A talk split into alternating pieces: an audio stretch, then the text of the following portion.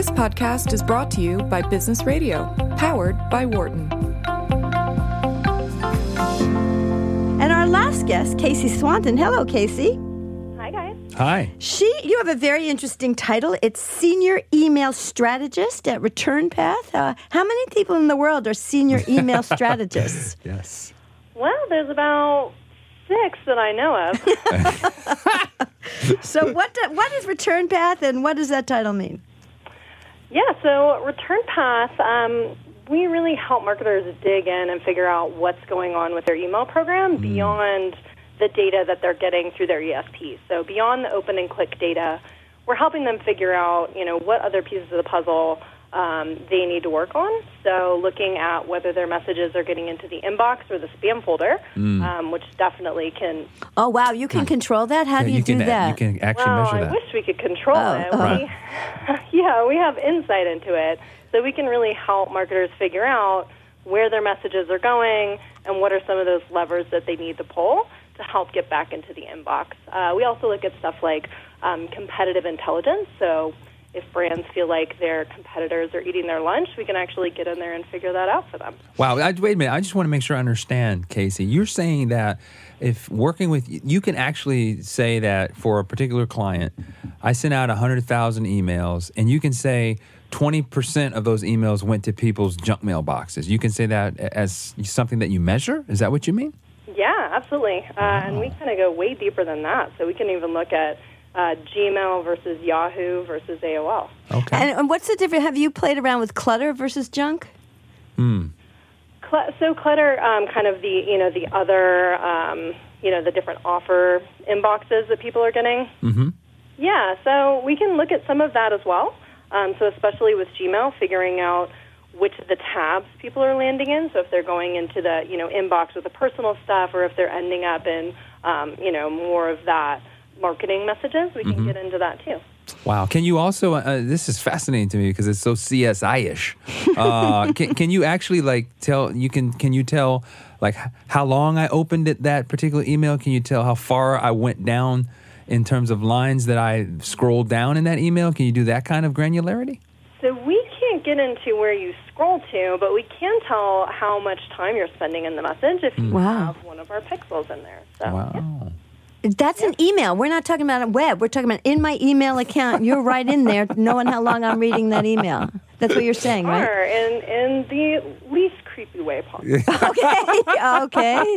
You heard that here first. Yes, okay. yes, yes. All right. So, um, uh, you know, one of the things when I was teaching uh, this last, uh, my last cl- class in marketing core, I was saying people uh, don't seem to realize how great email can still be because I guess the open, the click through rate may not be that high, but it's not expensive to do email marketing. Am I saying that right? Is that true? Yeah, so email really is, you know, still one of the highest ROI digital channels. So there's a, I think it's about a $38 return on the investment there. So, uh, and it's pretty accessible. So, you know, big brands, little brands, um, it's definitely one of the easier channels to use to get in front of folks, and it's pretty successful for most brands. Sorry, could you explain that, thir- what you mean by it's a $38 return on investment? Can you explain what that means, Casey? Yeah, so for every dollar that a marketer is investing in email, they typically are seeing about a $38 return on average. Wow, that's fantastic. Wow. So Yeah. and this is this is emails that lead to sales. Is that is that the idea? It's like I, I put in a dollar, I sh- I put out my promotion, I put out my information about my product, and I'm getting thirty eight dollars back in sales. Is that is that how this is being valued or um, conceptualized? Yeah, so a bit more broadly, because sometimes email isn't really about just driving that direct sale. Sometimes it's about awareness, brand awareness, loyalty. Um, so it can kind of go beyond that. Interesting. So, can you give us a couple? Um, Because just that, sorry to interrupt. I mean, that's just like that's, that's, no, no, it's just like that's way better than a Facebook like, right? I mean, we don't know what a Facebook like is worth or what a retweet is worth, but if you can say, "Hey, I can spend a dollar on email and get thirty-eight bucks back," that's pretty remarkable. Yeah, it's really a- astonishing. But then, of course, you can do it badly or, or well, Yeah, right? that's true. And I assume that you have a lot of experience, and maybe you can give us some tips. What's like, how do you get people? I guess the goal in email marketing is to get them to open it. Is that right? Well, it depends. So if we're looking for awareness, so if there's a new product that's coming out or a new type of service, or you're really trying to just drive people to um, an in-store location, um, then an open is going to be something that's going to be really important. But for a lot of marketers, especially around the holiday time, they want to actually push people through to that sale, so a conversion. They want somebody to see the sweater. Oh, I see. So Click through the stronger website. than open. Could go all the way to the website. Yeah, exactly. So it, it, it ranges, you know, and we have people that test for various metrics um, depending on what their ultimate goals are. Sometimes it's really the awareness, sometimes it's just driving people to the website, and other times it's really getting them to click all the way through to, to that final sale. Okay, so it's kind of like a funnel, I guess. The first, the first thing you have, I would imagine, is the subject line. Yeah. Yeah, and your from address, so who the message is coming from is really important too. So, what can we do in subject lines to get them to open the email?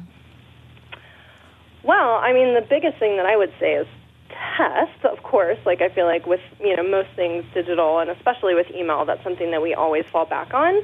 Um, but really, I would say the keywords that are being included, because when we think about the inbox environment, people aren't really focusing their attention and diligently reading every single subject line that's coming through.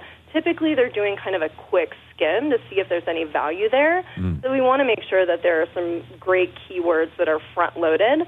So some of those first things that they're going to read are highlighting value and really showing subscribers um, what they're going to get, why that email might be interesting to them, to really get them to take that next step and devote a little bit more time to So, if you're going to try to target value, that suggests maybe you're doing different messages to different target segments. Is that Or what different typ- words, right? Yeah, or what you- different. that's yeah, your- yeah, that's yeah. how you're using the word message, yeah. yeah. It's- So, do you do people tend to use like a blanket email, or is it really a segmented and targeted approach?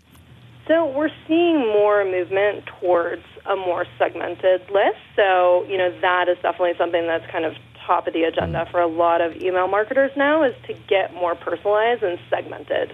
Um, we've got audiences that are just more savvy. They're exposed to so much email. Um, attention spans are really short. So the more targeted we can get and really have some of those keywords that resonate with that particular type of person, um, the better results we're going to drive. So we have seen the movement away from those big batch and blast, just hit everybody with the same thing, towards that more targeted, personalized inbox experience. And do you do you do like um, analyses on what word? Like I would Yeah. imagine See- discount sales, something Yeah, like that yeah. might work well. Right. Yeah, absolutely. So, I mean, we get pretty deep into the weeds with some of that, um, looking both at what's driving the response rates and kind of get getting people engaged, um, but also looking at what's working for a brand's competitors. Um, Oh. and it's it's so dependent on the specific brand. I mean, we've seen some folks where you know dollar off subject lines really drive great engagement, um, whereas other brands maybe it's not going to work as well as something that's piquing interest or kind of you know showing more of that content side of things. I think it's just also a fascinating um, uh, area to think about, Casey, and maybe you can tell us a little bit about what you know some of the cutting edge things that you're doing with regard to this. But it, you know, I think about how like machine learning could play a role in all of this, right? So if I just follow follow Americus on his emails. And you know he's gonna he gets 200 emails a day. I know which ones he's clicking on. I know kind of subject lines that are there. It's like you can almost build a model, right? That would say for Americus, you know, if you want to increase the probability of him opening the email and going further down, you have to use these particular types of keywords because they're specific to for whatever reason. You may not even know why, but but by just by looking at the pattern of data, lots and lots of data over a long period of time, you can kind of Yeah. basically infer that in a, in a way. Is that is, do you guys do something similar to that at Return Path?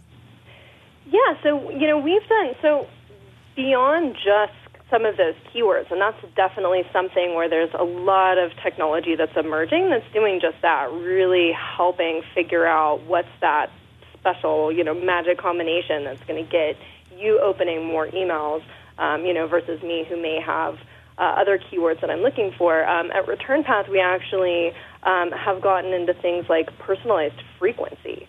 So, you know, helping figure out what someone's tolerance is when it comes to how many emails they're willing to receive.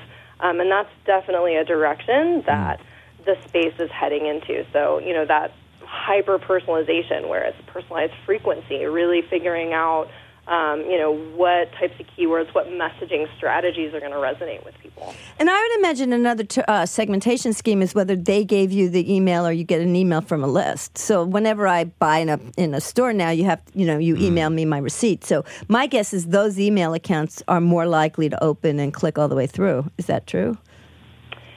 Yeah. So you know, really, you know, at, at Return Path, and because we focus on helping get messages into the inbox and out of the spam folder.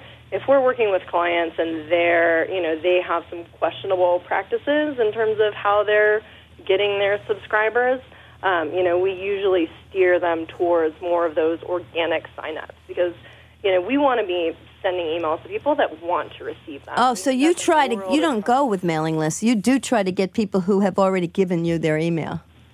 Yeah, you know, and with some brands and with some business models, especially with B2B, mm. they don't really have as much flexibility.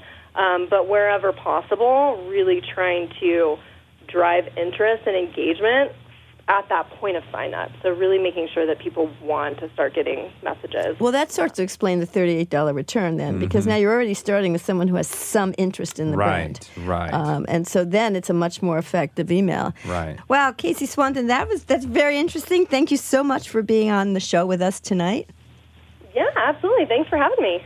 And if you want to learn more about Casey, find her at returnpath.com or follow her on Twitter at Casey K. Swanton. For more insight from Business Radio, please visit businessradio.wharton.upenn.edu.